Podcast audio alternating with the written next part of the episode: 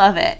Um, well, I hope that everyone's had a good week and is excited for uh, our most our most recent uh, edition of Ladies Brunch. Uh, I personally, because it's been so cold, like every time we record, I just imagine being huddled up in like a very cozy booth with steamy windows because it's so nasty outside. um, so I hope everyone is really embodying that vibe right now as we begin our episode. um, I actually went to brunch over the weekend at this place um, in Chicago, which I don't think you've ever been, Sophie, and anyone else who's never been, I highly recommend. Um, but it's called, I think it's called Pittsfield Cafe. Um, but it's like in the loop and it's inside. It's so weird, but really kind of fun. It's like this small diner type joint, but it's inside of a of a pretty big building that used to be like full of businesses. It used to be like uh, have like f- floors and floors and floors of like a really classic old timey department store, and the Oh, cafe cool. was like inside of it. But the way that the building is set up, there's sort of like a um, like an atrium in the middle of the whole thing. So the the way it's set up and with the light and everything, the cafe itself is as if it's like outside on the street, but it's inside the building. So it sort of feels like you're outside at a cafe while you're like deep inside of an old building. Um, but it's really, really cool. That sounds fantastic. Um, it's I'll really take funny you the because next time you come for a visit. I would love that. We were talking pre-show about um, if we had stuff to talk about up top, and I was thinking, racking my brain for anything brunch related I could talk about because I didn't go to brunch this weekend, and then I realized I have a great brunch adjacent story I can share. So, um, for the second weekend in a row, Missouri got hit with a weird bad ice followed by snowstorm. Um, and for the second weekend weekend in a row, I was planning to be visiting clients at the prison. So last weekend, the storm came in such a way that we just we had canceled the trip ahead of time. Nobody drove over to St. Louis, and we were just like, we'll go next weekend. But this past week, that wasn't the case. So we had all driven out to St. Louis Thursday night, and then Friday morning, the Weather Channel was basically saying tons and tons of ice, really bad, like freezing snow. It's going to be really slick and terrible. And we were worried. So I don't know if I've mentioned this on the podcast before. So if listeners are wondering why is Sophie going to a prison for her job, um, I'm a social worker and I work for the federal public defender's office in Kansas City. Um, and so all my clients are in prison. And so whenever I go see them, I am going either to the prison called Potosi outside of St. Louis or Chillicothe in Ohio. Um, and so we basically decided it's not worth it to try to get down there. Potosi is very much in the middle of nowhere. So we run the risk of doing this pretty dangerous drive to get down there and having there be not enough guards for visits to be open which has happened before um, and or getting stuck and not being able to go back to kansas city because that's where the weather was supposed to be the worst so we decided that we would have to for a second weekend in a row cancel our visits and two of my coworkers and I Friday morning left St. Louis to drive back to Kansas City. Now, my partner is doing his PhD at Mizzou in Columbia, which is about halfway between St. Louis and Kansas City. So, for those of you who are not uh, intimately familiar with the geography of uh, Missouri, Kansas City is on the western edge, and St. Louis is on the eastern edge. So, you're and they're almost at the same level as far as um, north south. So, you're just going across the state pretty much on a highway. Um, and so my my friend was going to drop me off in Columbia um, because Jeremy and I were going to stay in Columbia for the weekend, and they were going to continue on. Well, we got to Columbia, um, and the roads were still pretty bad, and they wanted to kill some time in Columbia. And I said, "Oh, well, I've heard um, there's a diner that I've seen a couple times that looks like it might be kind of fun." Um, and Hannah, you and I both grew up on the East Coast, so we grew up having these kind of like fun retro uh, greasy spoon diner places. Yeah. Those don't exist as much uh, where I live now. I've not found as many of them. And so I get really excited whenever I see like a fun retro diner.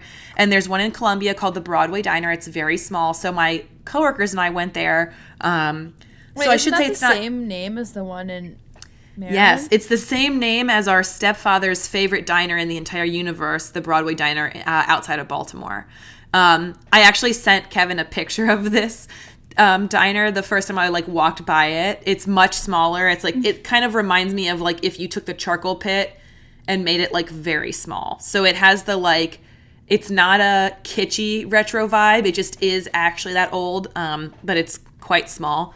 Um, so I guess it's it is and is not a real brunch story because we were there around eleven o'clock, which is prime brunch time, but it was a Friday afternoon, so we're not fully on the weekend yet, and you know, but I, I'm gonna count it. So we go there. Um, as I have stated probably more times than anyone wants to hear, I'm not eating meat this month. Um, so I was like, oh man, usually my go to at a diner is like a burger or like chicken strips because I don't really do breakfast foods. Um, but this place had a veggie burger, so I got a patty melt with a veggie patty, which oh, was sweet. yeah, unbelievable. I called Jeremy immediately afterwards because we've never been there. I've always wanted to go, but we haven't gone yet. And I said, I can't wait to go back with you because this will be so right up your alley. Um, but their like signature dessert, which I did have, and my my dear friend and colleague that I was traveling with was on her period, so she um excuse me, she helped me eat it and she was like, "Oh, you have no idea. This is like exactly what I needed." Expecting you to say, or not expecting, but I was gonna interject when you said she was on her period, so she was totally. I was gonna say being a total bitch. no, she was good, but I was like, oh man, this dessert looks like. Because when we got there, of course, I love diners. As soon as we pulled in, I said, I can't wait to get a milkshake. And then we get in there and I see their dessert menu and I see this item, which I'm about to describe to you. And I say, okay, I'm to have to decide either this thing or a milkshake. I can't have both. And my friend says, if you get the dessert, I'll have a bite. And I was like, well, I'd love to share. And then she ended up eating like half of it, um, which I was very grateful for because I could not have eaten the whole thing. And we were pulling out at like at the end of the meal, we're like leaving for her to drop me off at Jeremy's apartment. And she's just like, I so needed that. Like, that was great. So they have this thing called a diner ice cream sandwich where they take a glazed donut, which they've made in house Whoa. they they cut it in half like a sandwich they place both halves on a griddle so that the inside where the slice happened gets like toasted and crispy Whoa. then they put vanilla ice cream in the middle and then whipped cream and then chocolate and caramel sauce Holy hell.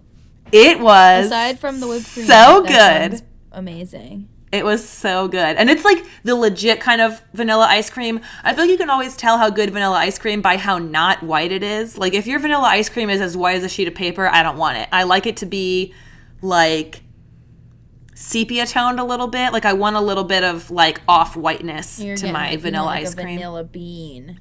Yeah. I Oh, feel it was exactly heavenly. opposite about chocolate ice cream though. Like I love cheap Tell me more. ice cream. And I like it to be like the cheaper the better. Oh, for sure. Like I like my chocolate ice cream to be like the kind of ice cream you buy at Walgreens and it's in a box. you don't fuck with this like Haagen Dazs Belgian chocolate turtle, Nah, etc. Like- yeah, no, I agree. I like to chew my chocolate ice cream a little bit. I want it basic when it's chocolate ice cream. But like vanilla ice cream is so basic already that like it needs a little bit extra. If you're doing like basic vanilla, you might as well just like eat air. Yeah, that's like my friend and I have always said uh, that you can never trust anybody whose favorite ice cream flavor is vanilla. It's so true. It it's is just like there's so many options and so many choices, and you choose vanilla. Yeah. That It's being not said, great. It's not great. the, person other thing that I wanna his say- favorite ice cream is vanilla. Can I say that having met the gentleman that you're currently dating, that's not surprising. I know. But you, what I, the way they reacted to it, because I was like a little bit high when he told me, or when he mentioned it, and I like he was like, "What? What's happening?" It's like my whole face changed. Your face just dropped. I was like, I have to leave right now. oh no. anyway, that was a long time ago. We've worked we've worked through it. So when you say you've worked through it, does he have a new favorite flavor? um, no, I just keep buying ice cream, being like, "Hey, did you know that this kind exists too?" And Do you know how many flavors there are? some might say it's uh better than vanilla. Um, okay, before the next episode, I'm gonna need you to talk to him about like what if he has any parameters on vanilla ice cream. Like, does he like the stuff that is like Breyer's vanilla that's No. just like almost translucent? no, so he said before when when we had Okay. talked about it, he likes like French vanilla. I mean, the thing here's the thing I can say is I used to be someone who like just thought all vanilla ice cream was a waste of time. I totally think that like vanilla ice cream, especially if it's like a good, legit, especially if it's like a fresh French vanilla or vanilla bean that's got some complexity to it, that has its place. I still would be concerned if it's your favorite, but it does like on a piece of apple pie, you want like a solid, good vanilla, or like there is nothing like fresh raspberries with a good vanilla ice cream. But I think vanilla ice cream is best when it is complementing something else. That's true.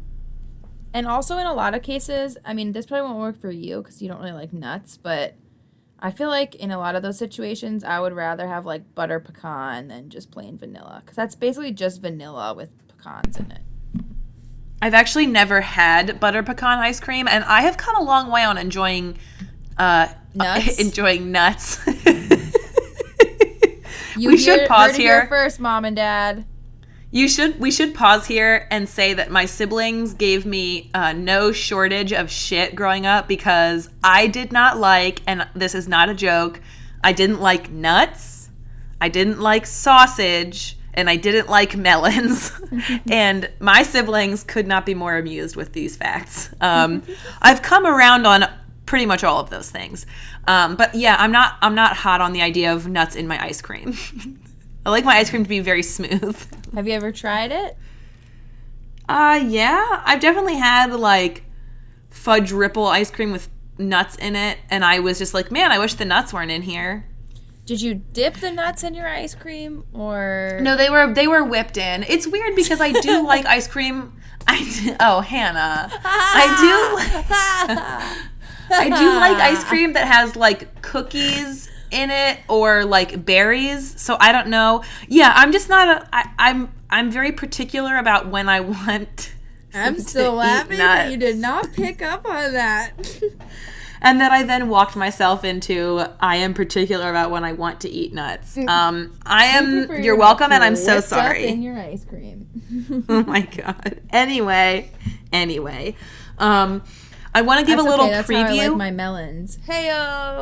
Oh my god. Uh, I, I want to give a little preview to the fact that uh, over the weekend, so as you're listening to this episode, fearless listeners, I will probably be at Kansas City's Panic Fest, which is an awesome horror film festival. I will report back on our next episode, but I am very, very much looking forward to it. Um, I'm going to see The Color Out of Space, which is a new uh, Nick Cage horror film that's an adaptation of an H.P. Lovecraft story, which should be either terrible or great. We're going to find out. Or both. Um, I'm also going to see a movie called Extra Ordinary that's like an. Yeah, I'm going to see a movie called Extra Ordinary, which I believe is an Irish satirical, like paranormal satire with Will Forte. Like, it's just going to be a really delightful time. Um, and if you live anywhere in the Kansas City area, I would highly recommend getting out to KC for Panic Fest one year because it is absolutely phenomenal. All right, should we get into Okay. this movie? yeah, Hannah, why don't you tell us a little bit about the movie we're discussing this week since it was your pick? Um, okay, well, so we're talking about Drop Dead Gorgeous. Um, it kind of goes along with when we did the Jenny Slate. You know, like it's a murder murder mystery um with some horror elements in that sense, but for the most Yeah, part it's we're going we're going broad on our definitions here. Yeah. Um, but it's just kind of fun and um, pretty lighthearted. Um, I mean, I'm sure. I know that you neither of us had really seen it in a while, um, so it was a rewatch for both of us. But in a lot of ways, it was also a bit of a new, a new viewing. Um, so it's. Should I go into like plot and stuff? Yeah, if you can give us like a little synopsis of what the movie's about, and then we can Yeah, get so- to discussing it. Um, so it's about a um like a teen teen girl pageant in Minnesota, um, where contestants and other people surrounding the uh, pageant start dying in really ridiculous, uh, and some might say mysterious ways. Although the cops would not be on that list because they continuously uh, rule everything out as like a freak accident. Mm-hmm. Um, and it's got a lot of young up and comers. Also, I don't know if you noticed, like I did, um, the voice of Tom Lennon. I did. It's my Yeah. second note. It's my second note when I was writing things down. I was so excited. Yeah, and I I read um, afterwards that the guy who directed it um, was in or worked with um, The State. Oh, so that makes sense. Yeah. So and so did Tom Lennon. So I'm sure. Yeah, he is he is never shown on screen. Mm-hmm. Um, but his voice is so distinctive. Also, on a very quick uh, tangent, have you noticed that uh, he has in recent years started going by Thomas Lennon? No. So a bunch of people um, on podcasts and stuff that I listen to started referring to him as Thomas Lennon, and the first time I heard it, I was like, "Oh wow, what a doofus! It doesn't know that his name is Tom Lennon." Um, but I think it must be a decision that he has made because it's also now his name on IMDb, and I wow. have now heard more and more people refer to him. Um, so, assuming that's how he prefers to be uh, called at this point, we're gonna pr- refer to him as Thomas Lennon, who plays the documentarian that we never see, but just get to hear. Just like the voice. He's got some great voice. lines. Yeah. Yeah. Um. Also, bef- I guess like before we get into the film too much, um, because I really enjoyed it. Um, I'm sure you would agree that there was a couple parts and aspects of the film that did not age well. Yep. That's for sure. Um, in particular, a lot of use of the R word and Yeah, basically Will Sasso's whole character, and I say that as someone who really appreciates Will Sasso and loved him on Mad TV and thinks that um, he's he does have uh, a lot of good comedic sensibility about him. Um, he plays someone who is intellectually impaired, and basically his entire storyline is just like being comic relief, and it's super upsetting every Yeah, time he's in a scene. Very, uh, I, I would also say like the the Chinese family who has adopted a white girl so that they can like get her in this pageant is like a very weird yeah. storyline that like doesn't age super well. It, it it's like less prominent only- than they're uh, essentially the only non-white people in the entire film. yeah. too. It's a little bit less prominent. Like they get less screen time than Will Sasso's character. So at Yeah. first I was like, well, they're not as bad, and I was like, well, they they sort of are. Like we just don't see it as much, but it's like super weird because they Yeah. We only see them in a couple scenes, but they talk about how they adopted a, a like a white American girl to help them acclimate to America, but then we learn in sort of an aside scene that they have a daughter who's the same age appears to be the same age who's chinese and they're like yelling at her to speak english it's just like a very weird yeah. um it's a very weird addition Weird choice. And I also because I also thought with the stuff with Will Sasso, like the first time he's introduced, I was like, "Ooh, that's not great." And then it like they kept yeah kept using him as like a punchline. right Um, they really harp on it Yeah, and I was like, "Oh God." Yeah, and I'm sure this this won't surprise you. Um, but another the the third thing I had written down that doesn't age well that I think is more like the Will Sasso character is we get this guy who's one of the judges who is clearly uh, super pervy and like inappropriate. Um, and so, like, another aside to listeners that don't know about my work background, but like, I used to work with guys that are on the sex offender registry. So I have a lot of feelings about the way that we portray people with inappropriate sexual proclivities. And obviously, I'm not saying that it's okay to commit sex offenses or like be inappropriate, but I don't love, I think like this trope of like, haha, look at this creepy sex offender is like really damaging to real people who are trying to get better and do better. So mm-hmm. the fact that they just had this character where it was like, oh, it's first of all, it's not to me it's not funny because like there are women do so often like live with this looming threat of men like surveilling them and being creepy and inappropriate that from that perspective I was like I don't get why this is funny and then also from my like personal sensitivity I didn't find it funny. So I don't really know who that joke was for per se. Yeah. Um, and that's another one where like they just keep hitting it again and again and again and again. And I was like, okay, yeah, I feel like we we got it now. So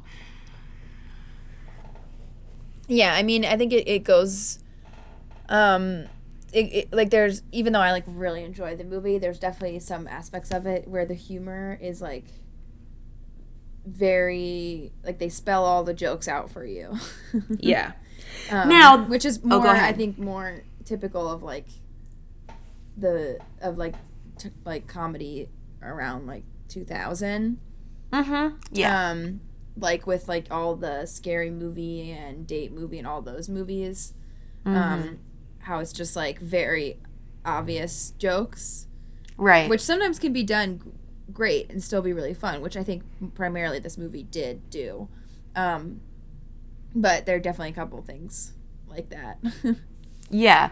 Well, and I was going to say, I'm glad that you brought those up up front because I feel like they are a good thing to sort of um, put a little marker in for folks. Uh, but I would say, so I know that this movie was your pick and you had mentioned it was a rewatch for you.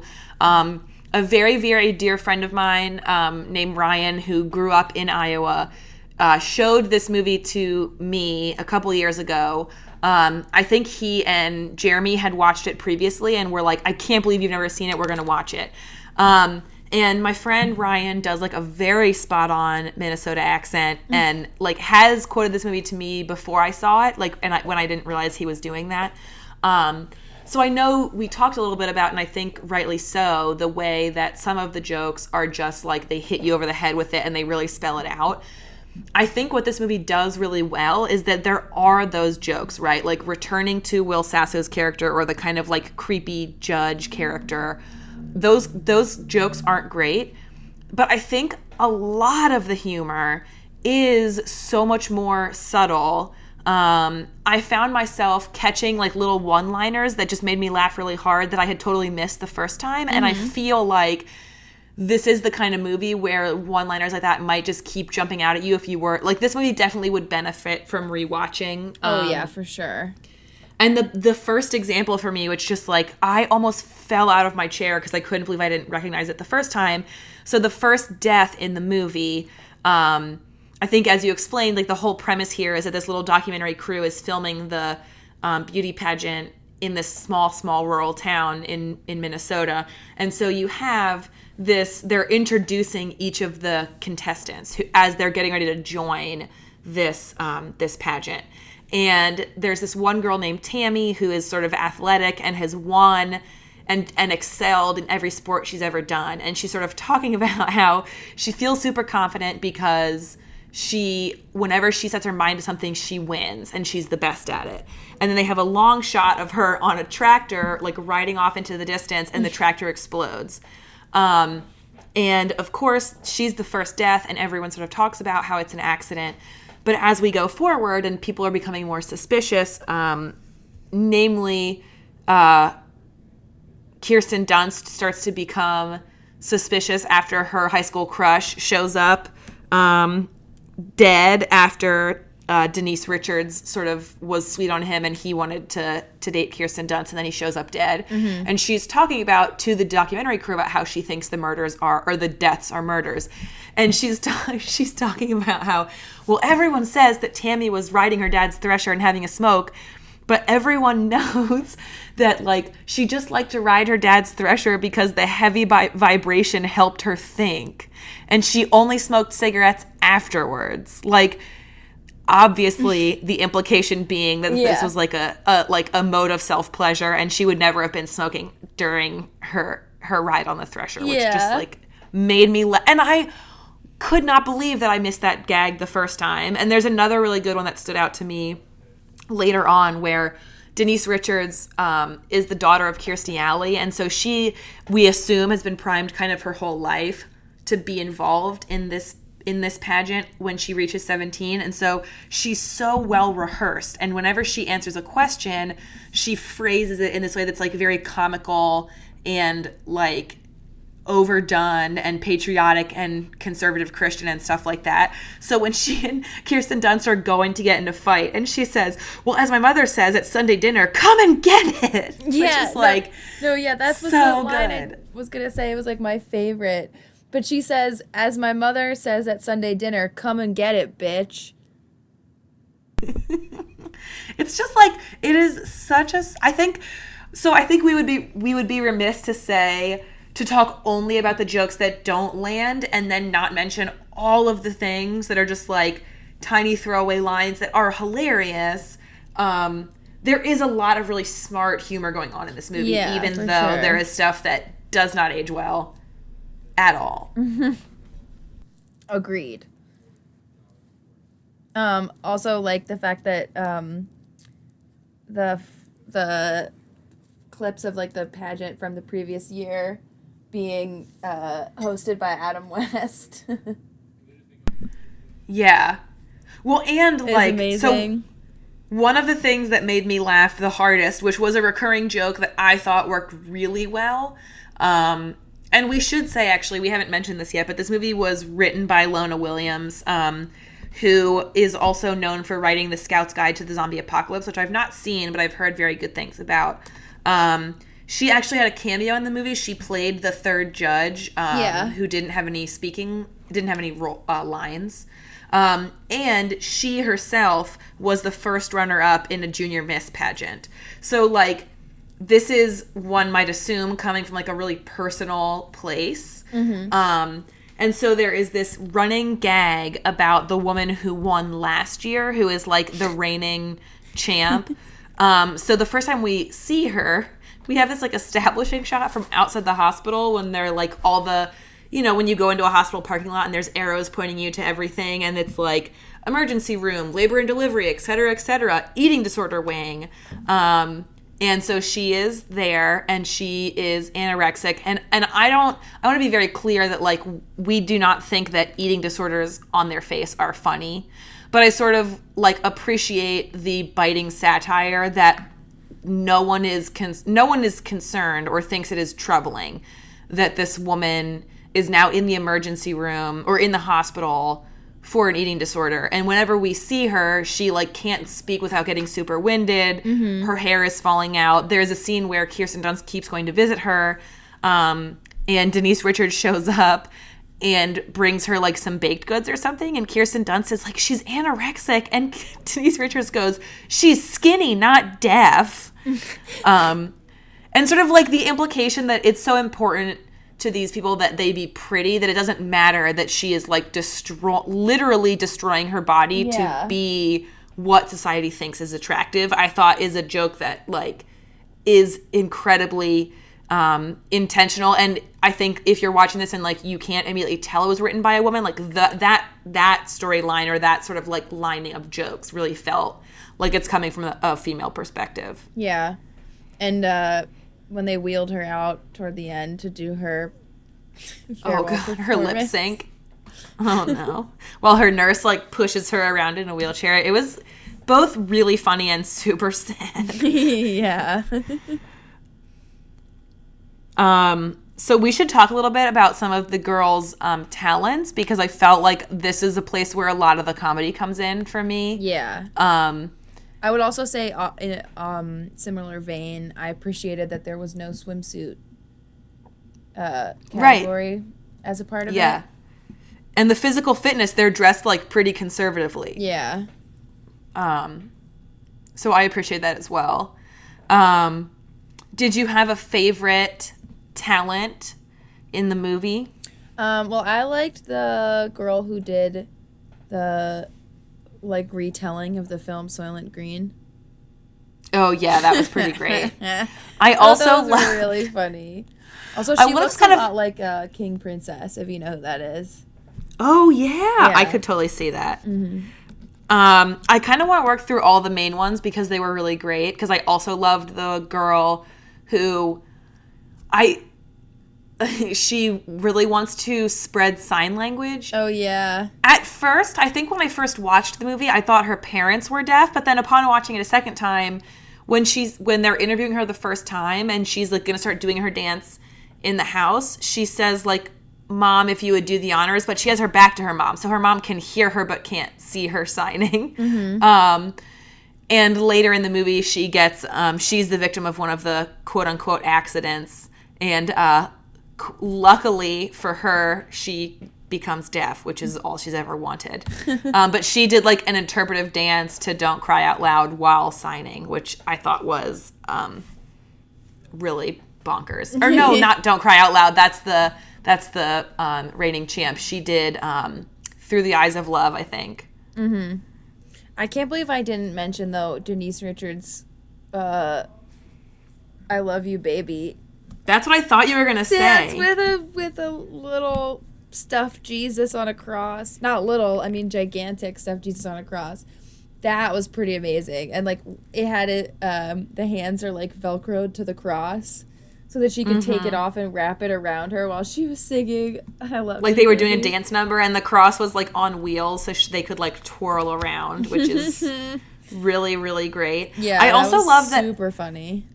Her character um, this made me laugh really hard. Her character was the president of the lutheran sisterhood gun club. And so in all of her intro interviews she's like this is the whatever kind of gun my mom got me when i was 13 this is the other gun my mom got me when i was 16 um, you and i both did not grow up in a culture where guns were common. I mean we have cousins that were given guns when they were young um, but that has that was not our experience. So um, it felt both true and shocking for her to be like, "Oh yeah, this is the gun mom gave me when I was 13." Yeah, although I mean, we shot guns at Uncle Mickey's when we were. I probably shot my first gun when I was like eleven. Yeah, but somebody didn't give you a gun for your birthday. Like I remember when we were in Tennessee and someone gave our brother bullets for his birthday the implication being like you can like when we go shoot guns tomorrow you can shoot as many as you want like as many bullets as you want and to me that was like whoa. And he was probably like 15 Yeah, So that's just uh, our experience is different, I think, than other people's.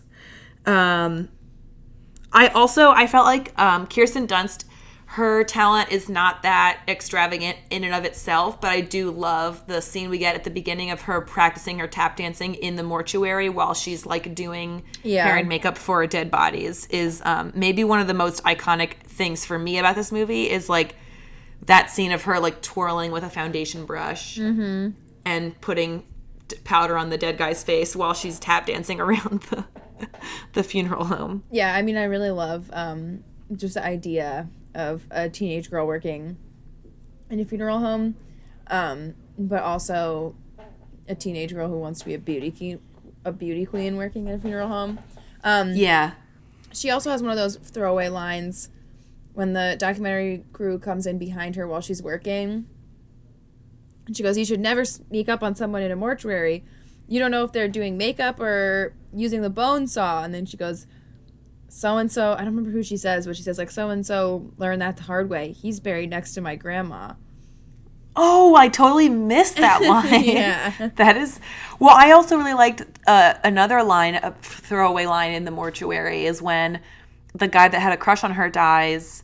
Um, he g- dies in an alleged uh, sh- hunting accident, and he's shot right between the eyes. Um, I don't think it's ever made clear whether. So, spoiler alert for Drop Dead Gorgeous: Kirstie Alley is the one committing the murders. Although, here's what I thought watching it a second time is that um, when Tammy dies and when Kirsten Dunst's trailer blows up with her mom inside. Those are both like arson and explosion accidents. Whereas this guy gets shot. And we don't have any evidence that Kirstie Alley is particularly good at shooting. So I assume that Denise Richards killed him, um, although that's never made explicit. Yeah, Um, although they do cut to her immediately after they say it's a hunting accident, and they cut to her telling a story about like a different gun for a different birthday. Right, right. Um, but I love when she's like putting a um, little cap on him to color to cover the bullet wound, and the her boss says like the family wants him to look like he just came in from snowmobiling, and she's like, "Yeah, rosy cheeks and pink ears, I know." And Really, really says, made if me people laugh. keep dying from these mysterious accents, I'm gonna run out of caps. Yeah. Um, so ha- let's talk about the adults in this movie because there's some pretty. We talked about a lot of the. Uh, acting from the younger adults but we've got some great performances from the like parents and associated townspeople as well Yeah. Um. Well, so one thing that I uh, noticed too about like our, I guess like the two main um, adults that we follow are Kirstie Alley and then Ellen Barkin, mm-hmm. um, who I did not recognize um, Yeah. for a really long time. And I noticed or like thought it was kind of interesting that both of them have a another woman who's with them at all times Mm-hmm. who's like sort of like subservient um but basically just like a best friend or like a sidekick who's always Yeah. there Although I think that Allison Janney's character would take offense to the idea that she was subservient because she was uh pretty pretty assertive. I guess that's true. But go she ahead. also did. She would also, you know, like do stuff to to help uh, help out with uh, Kirsten Dunst. Yeah, they both had like a support person for sure. Yeah, yeah, and um, I just started watching. Have you watched the Hulu show uh, Dollface at all? I have not. I keep hearing that it's really great, but I have not been able to start it yet. It's pretty fun. Um, I do think it's it's. I like it, but excuse me, I burped again. I always forget. like, I'm so used to just burping whenever there's I a feel like microphone? I want to that I forget that people might not want that directly in their ears. Um, but anyway, um, I do feel like it's ripping off a little bit the TV show Man Seeking Woman from a couple years ago, which you know I fucking loved that show. Um, which uh, the whole premise Set in Chicago, show- right? Yeah, it was set in Chicago, but it's filmed in Canada. But Right. The whole premise of that show was that like everything that happened within the context of the show was really uh, like surreal. But it was sort of like Yes. they took a they took a scenario or situation that everyone is familiar with and they made it really extreme in the way they would feel. Like in the first episode one of the best examples when his ex-girlfriend invites him to a party where he's going to meet her new boyfriend and her new boyfriend is literally Hitler Mm-hmm. so like they would Wasn't do- there one also where like people are going on dates with people from online dating and it's like trolls or something? I forget. I only watched one episode, but I remember there that's, being like um, trolls the or weird monsters. The first date that he goes on after his breakup is a literal troll. yeah, That's And, what I remember. There's one time where, one where he's like sitting on a couch and he just starts getting like thrown back and forth against the walls of his apartment, and it's because he joined Tinder. So Dollface does that at times, um, Mm-hmm. where it has like some surreal elements to it, which works with the show and is fun, but is also kind of like does bum me out a little bit because I did love Man Seeking Woman so much. Um, and it got canceled a couple years ago, which I'm still kind of upset about. Um, Yeah. But it's funny because I just started watching that over the weekend, and a huge part of that show is like the whole premise is a girl who's been in a relationship for a few years, and she's lost touch with her female friends. And they they really talk on that show like constantly about how important female friendships are and like how you need to have like your your girls with you or your girls um, on your team and so to then go and watch this movie where so many of the adult women had like a, a woman who was more prominently featured than their like significant other um, Right. within the context of the movie i thought was like sort of funny how those two things were thematically very linked Yeah, oh for sure. Well, and I think you have the fact that like Kirsten Dunst would not have been able to compete had it not been for female friendship, right? So Brittany Right, Murphy, who I can't believe we've gone this far without talking about her, rest in peace, Brittany Murphy. Um, it always makes me sad to watch movies with Brittany Murphy, especially when she was a teenager, because she just is. She seems like genuinely one of the nicest, most like charming and Mm-hmm. lovable people, and it's she died very young, and it's very sad. yes although Um, she was 24 in this movie so Good. Not- I thought you were going to say when she passed away. I was like, wow, that's bonkers. Um, okay, well, when she's playing a teenager, I guess I should say.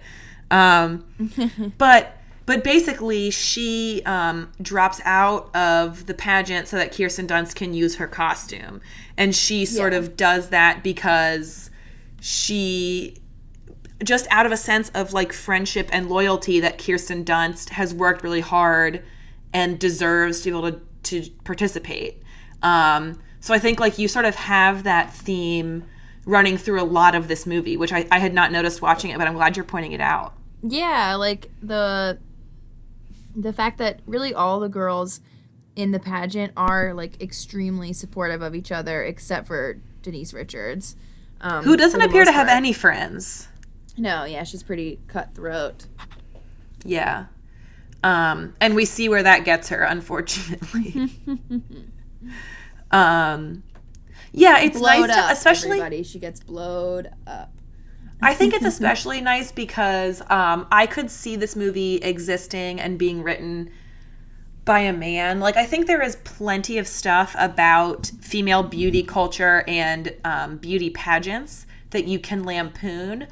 But I appreciate that this movie was like very over the top and silly and made fun of things with abandon, but still had female characters that, for the most part, felt pretty real and different from one another and sort of emphasized.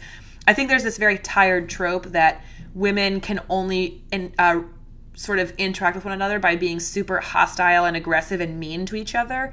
And we see that a little bit, right? I mean, Denise Richards is pretty cutthroat and not really nice to anyone. And Kirstie Alley is really mean to her um, companion, whose name I can't remember, but she's a delightful character actress that we see in a lot of stuff. Um, yeah the lady from That- austin powers yeah, that I'm blanking on.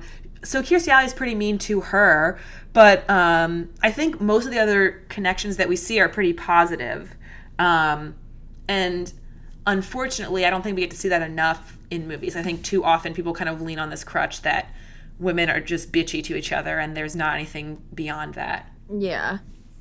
Um, yeah, that's a really good point. I also think that to, that um, a little bit in the way that uh, Allison Janney's character is portrayed with like her, or I guess her and Amy Adams really like they're really some of the only two characters that have a lot of like uh, who express their sexuality within the film.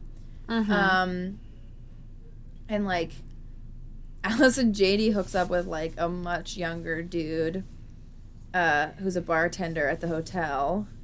Dude, Um, when she says to that guy, when she says like, "If you can catch us in your mouth, I'll kiss you," and he's just kind of like totally game. That was Yeah. one of my favorite parts of the Right, entire like, movie. and then they it hook wasn't up. Even like a, it wasn't a punchline, right. which was great. It was like I, I really liked that aspect of it too, where it's like it wasn't a punchline, it wasn't a joke. Like she didn't hook up with like some like gross dude or anything. Like she found like a hot young dude and just like went for it. Um, and then like later says on the news when the when uh, Kirsten Dunst wins, she was like like, and I got some.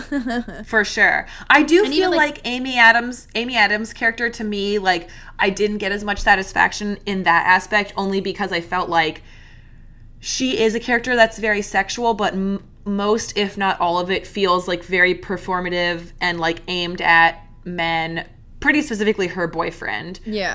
Um who do, we don't get to know a lot about him except that the only reason she does the pageant is because he wants her to do it and he thinks she'll win. And then she reveals that she's pregnant, right? But hasn't told him yet. yeah. And then when she gets third place in the pageant, he's like really not nice to her. That's not Um, true. Yes, it is. She's like, I got second runner up, that second place. And he's like, it's third place, and just like walks away. No, but they all cheer for her. Like his whole Okay. like wrestling team cheers for her. Okay. I didn't take it to be that way. I didn't take it to him being mean. I like Yeah, the way I just- they all cheered for her when she won third place. Like, I guess like I I, thought that their relationship was like, like high schoolers who are just like so in love and they think that there's nothing beyond the two of them. Yeah, I guess Um, I just like if that's the read on it, then I don't know how to interpret the like this. The one scene for me that turned me on her boyfriend is when at the end she's like, "I can't believe I won second place," and he was like, "You got second runner up. It's third place," and just like walks off screen. And I was kind of like, "Oh, okay." like Oh, see, to but I didn't take it to be that way. I thought he was more like, "You got third place." Like I didn't think he was like, "You got third place, you dumb bitch." Like I think he, I, I took it more like he was just like, "You got third place," like, and they were already walking. Like I didn't think he was like yelling at her and storming off. I guess it to me like we can just disagree about it. To me, it read more like Nope, we're He gonna keep wanted her- going. We're gonna talk about He- it over and over and over again. To me, as it long read as it like- takes until we agree that I'm right. to, to me it read like he wanted her to join because he wanted her to win which would like validate that he is like a masculine man because he's dating the hottest girl and then when she got third place he was like oh well this challenges the way i thought of my girlfriend and now i'm mad because like other people beat her at being like pretty and hot Interesting. Um, well, he had it written. i also felt like i um, when she won, he ripped his shirt off, and his chest said like she wipes the floor with all you princesses or something like that. Um, well, yeah, but we could also like he presumably just like devil's advocate, like he could have written that assuming that she was going to win. Doesn't mean he's not. I don't know. We can just not agree on it. So I I read her character a little bit differently, and I felt like um, this could entirely be wrong, but I feel like the at the end we sort of get reveals of where some of the characters are now, and her character was an exotic dancer now, and to me, because this movie came out in 1999, like that felt like if you did that now in the era where like Hustlers came out and and women take pole classes to like feel body positive and get in shape and whatever that may have read differently. But to me because this movie came out in 99 that read like oh like all she's good at is like being hot and pretty and now she's doing this job that is like based on her being hot and pretty i don't know so for me personally like i didn't get the same kind of like um non-judgmental praise of her sexuality that you got which is fine Which is fine. um so that's where I landed on that. But I think her performance is amazing. like I think her character is too. hilarious. What? It was Amy Adams' first movie ever. Yeah, and she does a great. I mean, she steals the show in every scene she's in. Yeah. Also, in case anyone was wondering, because I was wondering, and I so I looked it up. Um, in the movie, uh, or the ages that they were when they filmed the movie, um, Denise Richards is thirty, Amy Adams is twenty-seven, Kirsten Dunst was nineteen, and Brittany Murphy was twenty-four. Wow, that's so funny. Yeah, just fun fact for you. Yeah, I did not realize that um, that Amy Adams was closer in age to Denise Richards than she is Kirsten Dunst. yeah, I would not have realized that either. Yeah, she's like Um, 45 now. Yeah, wow. She looks great. She does. Um, we should talk a little bit about the like very ending of the movie because, of course, it's funny. I remembered so much about this movie, and then once Kirsten Dunst wins the Mount Rose pageant, I remembered nothing that came after that. There's like a whole twenty or thirty minutes left that I didn't remember. I didn't. Re- Um, I did not remember that everyone started vomiting. vomiting. Which, for anyone who doesn't know, is my favorite thing in any situation. So that was perfect. It made me so. Please happy. clarify that like your favorite thing is spontaneous vomiting. You don't like enjoy people being ill. It's just like there is comedy love- in the I think- spontaneous vomiting. Yeah, I think that well timed vomiting can be just the absolute perfect, like, comedic uh, utensil or tool. I'm gonna share the love it. story, which which So you already know, Hannah. But everyone puking and they were shooting them from below too. They were They're all, these like, barfing shooting off of balconies. in slow motion. Yeah. oh, that was so fucking funny. and then they cut to uh then they cut to one of the documentarians being like "fucky beauty queens, man, barfing everywhere." But like, I want to talk about really quick. I just want to share a story because um I've known for a long time that you love a well timed puke. Um, and when I lived in Chicago, I had what may have been the most perfect distillation of what Hannah finds funny.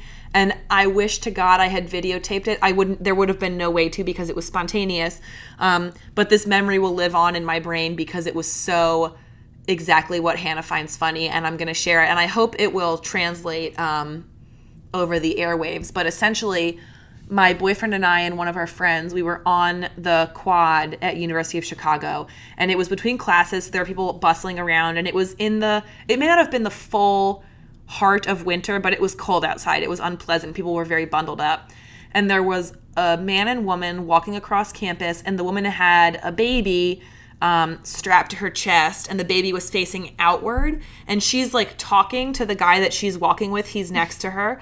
And as they're walking and talking, the baby just like leans out of its carrier and vomited everywhere. Yeah. And like no one noticed it. Like sh- neither of the adults were aware that it happened. So it just was like this baby just kind of being like, "Bleh," and then like life went on and no one knew. And I was just like in the middle of everything was like stop the presses i have to call hannah right now because this is her dream come true um yeah so that's a, a fun thing that hannah That's really exactly loves the kind of thing that I love.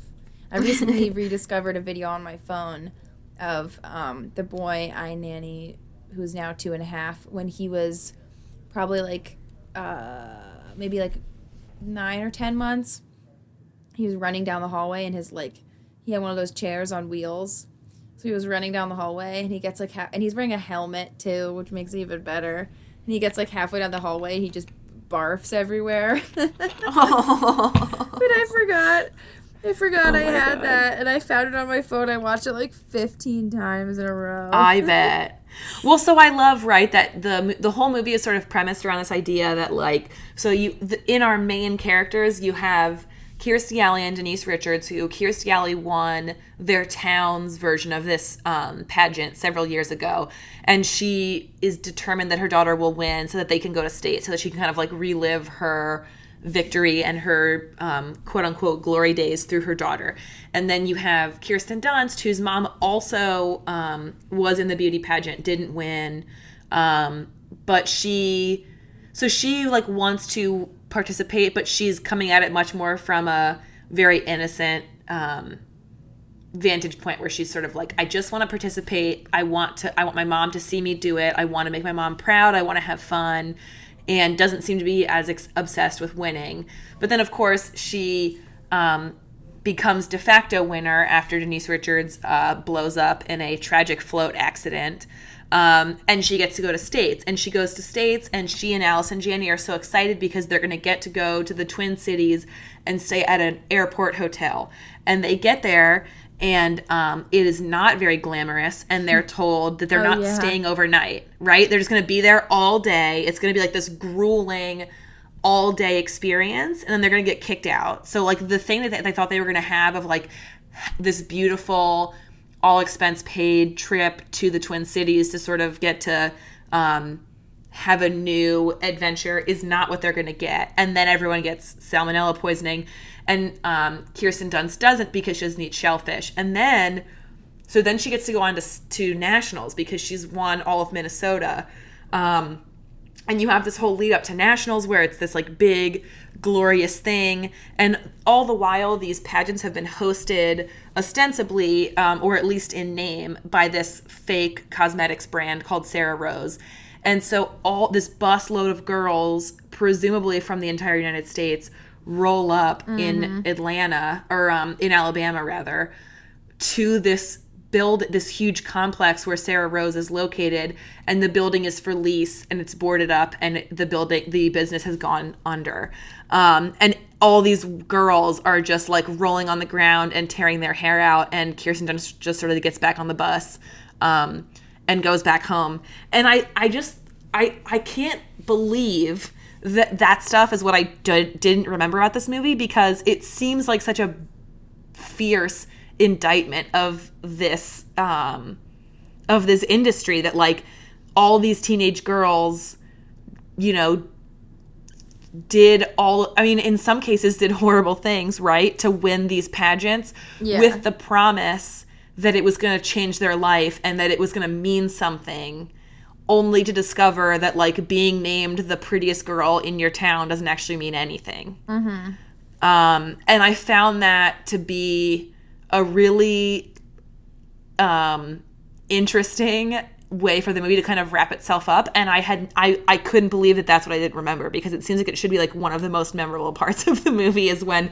they all get off the bus to this place where they think like essentially they're like the kids getting to wonka's chocolate factory only to arrive and have to be like oh yeah it's closed and your golden tickets are worthless mm-hmm Yeah, yeah. Like after all that, you still have to like go out there and do Right. like some real shit. I love when they were like uh toppling over the letters outside, like those big metal. yeah and they're like smashing windows and yeah yeah, And there's something really there's something really striking about the way that Kirsten Dunst she's not even that mad. She just is sort of like even keeled and is like, okay, and just gets back on the bus. And then it turns out that um in p- perhaps one of the most um satirical feeling sequences in the movie, she goes back to Mount Rose.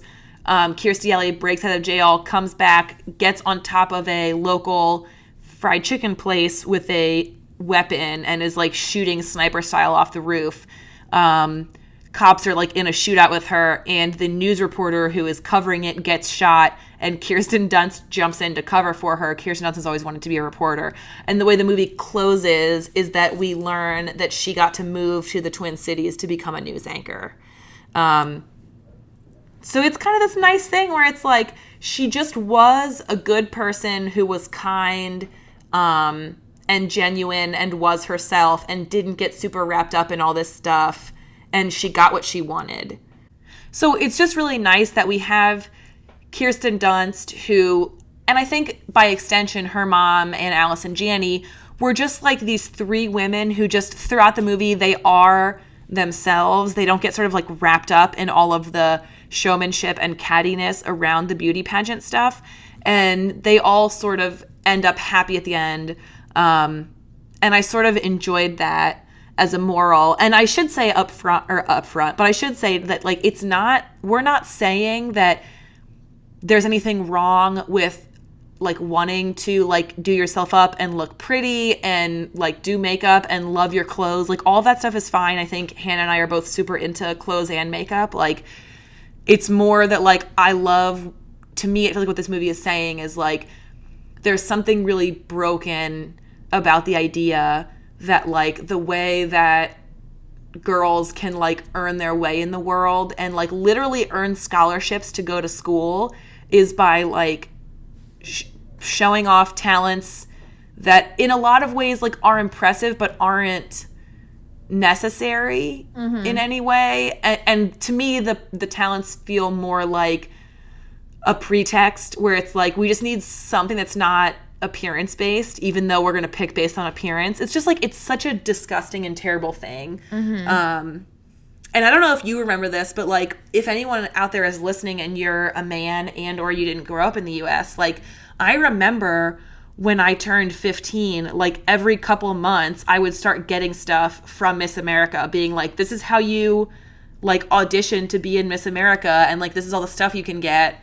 Um and it's just like a really weird archaic thing that still exists for some reason yeah. Although didn't they they got rid of the Miss America swimsuit competition too? Uh, a couple years ago. i have i maybe i have no idea i don't follow that stuff at all but that wouldn't Yeah. surprise me I remember when they decided they decided to do athleisure instead. I believe. Yeah. um, but so yeah. I mean, it's a strange point for sure. Yeah.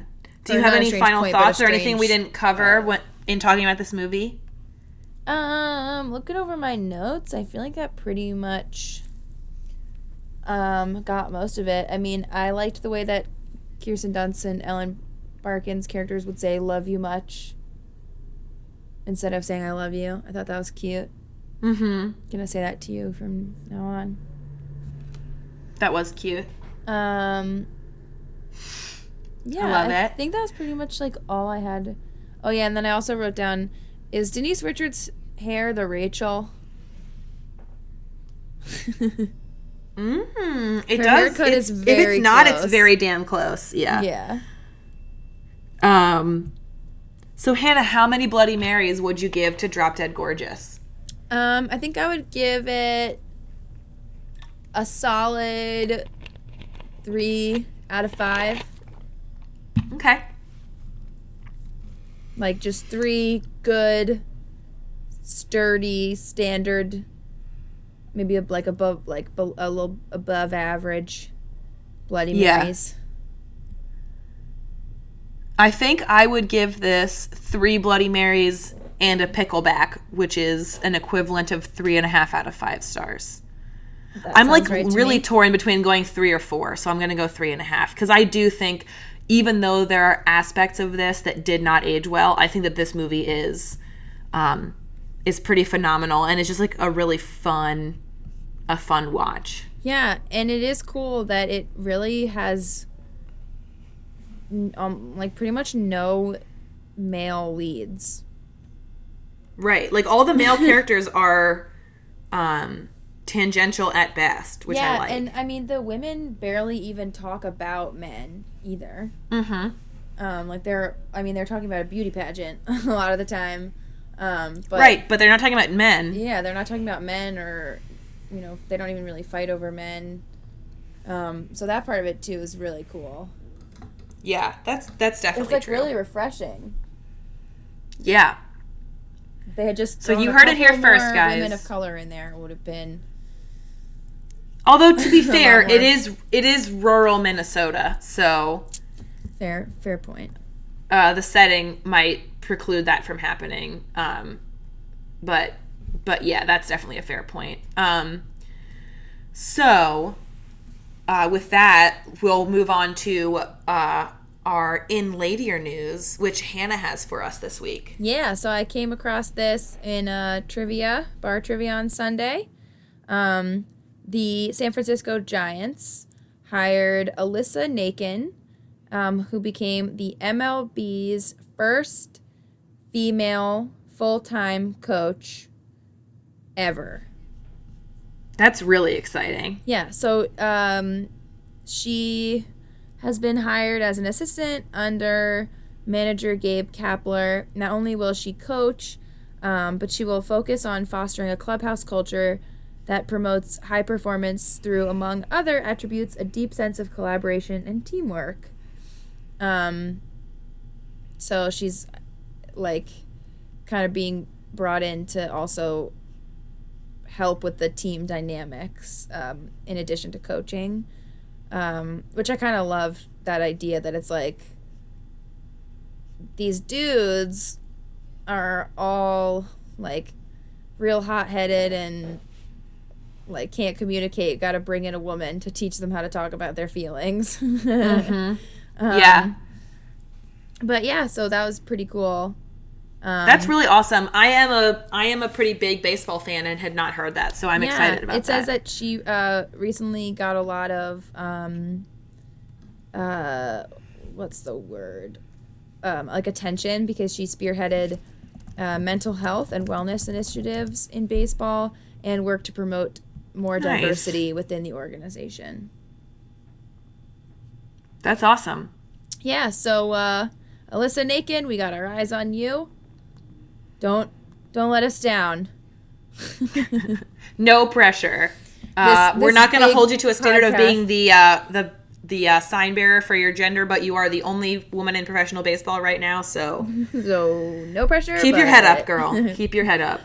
Um, next week, I'm going to assign the homework because it's my pick. Uh, next week, we're going back out to the theaters and we're going to be seeing The Turning, which is a new adaptation of um, Henry James' novella, The Turn of the Screw. Um, if you are not familiar, this movie was previously made into a movie called The Innocents that came out in the 60s. Um, and it's going to be starring Mackenzie Davis and Finn Wolfhard. Uh, it's also directed by Floria Sigismondi, who directed a couple episodes of Handmaid's Tale. But Hannah, she's also directed a music video to one of our favorite songs and one of your favorite music videos. What? So, yeah, Miss Sigismondi directed the video for Anything Could Happen by Ellie Goulding, no way. which you and I love. Yes. Um, and Hannah, brace yourself. She directed the video for Try by Pink, which is one of your favorite music videos of all time. Oh, yes. That music video, if you have not seen it, go and watch it now. We could do a whole podcast just on that music video. It is pretty stunning. It is stunning. And Pink is an unreal performer. Like the dancing and just like acro yoga that she does in that music video are, I mean, mind blowing. I've seen that music I- video so many times. I could see us putting out like maybe just a mini episode because I don't know if we could fill a whole hour, but also maybe we could fill a whole hour. Um, I could see a Women We Admire episode in our future about Pink because she Ugh, is a champ. Um, wait, so also, did you know that there was a Netflix uh, prequel made for The Innocents in 2018? No. It's called The Innocents: The Beginning. Okay, well, I'll add that to my homework list because you know I'm going to be an overachiever about this. Ay, ay, ay. I own a vintage copy of The Turn of the Screw that I bought at a haunted bookstore in Mobile, Alabama, and I've never read it, but I am going to read it before we do our episode next week. Oh my god. and I'm gonna do none of those things. Um, but I will. That's why I'm here. Attack it with the same charisma as if I had done all the homework. Just like Yeah, I did with most of the books I pretended to read in college. Perfect. Perfect. Um, so, uh, on that note, we are super excited to see you all next week. Also, look forward to in the next couple weeks. Um, we will be doing an episode with our friend Cece, who joined us for Black Christmas, and our very dear friend Valeska about season two of the Netflix series You. Um, if you want to hear the four of us talk about the first season, you can check out Behold an Electric Terror. The episode is available over on their stream. Um, and that'll be coming to you shortly. So if you're interested um, and you don't want to wait to listen to the episode, you might want to start watching season two now. Yeah. Um, wait. Also, I did write this down. Um, so I know I told you this before, Sophie, but I'm assuming you haven't um, had time for this yet. But especially for people who like uh, who like this movie or enjoyed this movie, the Netflix show Insatiable Mm-hmm. is amazing, and it is um, more alike this movie. Uh, more like this movie than I want to go into too much because I don't want to spoil Okay. anything. Um, I know that that movie or that that TV show got a lot of hate when it first came out, and when the fir- like when the trailers first came out about it. Um, I did not watch it until like I saw a trailer for season two and was kind of like, huh. And then I watched like the whole thing in like a day and a half. Um, Okay. It's actually really really good, and it's also pretty solid uh, satire as well. Like pretty pretty biting like this movie. Um, but I recommend it to everyone, especially because I really want it to have a third season. So, Oh, nice. Well, and actually, uh, while we're doing that, we should also, if we're going to be recommending like fun, heartfelt comedies about uh, beauty pageants, we should also recommend Dumplin. oh yeah, oh I on would not say Netflix, Insatiable which- heartfelt, but uh, Oh, sure. Well, this this is heartfelt and sweet. And we watched it together last summer and really liked it. Yeah, that, that one's a, a great one. Um, Ooh, although I'm actually Hannah me. now looking at the trailer for it and realizing that it stars that actress that you didn't like in the Christmas movie that we watched when we were both home for the holidays. Which one? Um, the actress that does a lot with her lips. She like looks like a young Mia Kun- Mila Kunis, but her mouth is always like Oh my pouting. God, that. Oh wow. Oh yeah, I guess she's like her friend. Yeah, she's the best friend. Sorry, I brought it up. If an, if uh, anyone is not familiar, that's the movie is. What was is it called? Like Let It Snow. yeah, it was terrible. Fucking Please don't garbage watch movie it. about high schoolers. I don't know, but there's one actress who um, looks like a young Mila Kunis, but she acts with her lips, and it is distracting. It's very distracting. And we should say that we did not like Let It Snow, but it's not because we're not here for like bad Christmas movies, because one of our favorite traditions is watching cheesy Christmas rom coms, and Holiday in Handcuffs is one of our favorite movies of all time. So we should say that we're somewhat qualified to uh, to categorize them, and Let It Snow was bad. Oh yeah, Last Snow was bad. It was because one of the main storylines is about a teenage boy who decides that he's in love with his best friend who's a teenage girl and he proceeds to be a total asshole to her for an entire day and then like yells at her some pretty mean shit Yep. um, after she goes on a date with a different guy, and then she ends up with him? Question mark. Yeah, it's really rough. Actually, this is I was this like, is so funny "What? because this movie came out in 2019.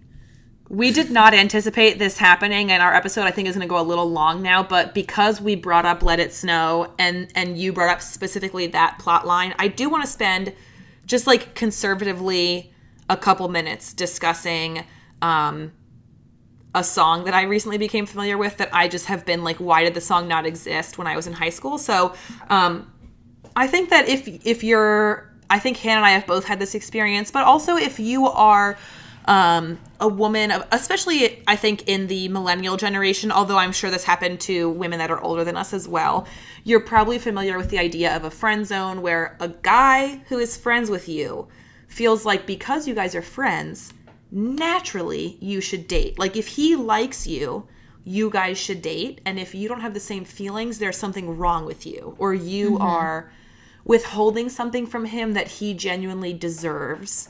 Um, and without going into too much detail, I have a relationship in my past that came about because of a friend of mine um, telling me he liked me. And I was like, okay, I do not have those feelings for you, but really value you as a friend. I don't want to ruin our friendship.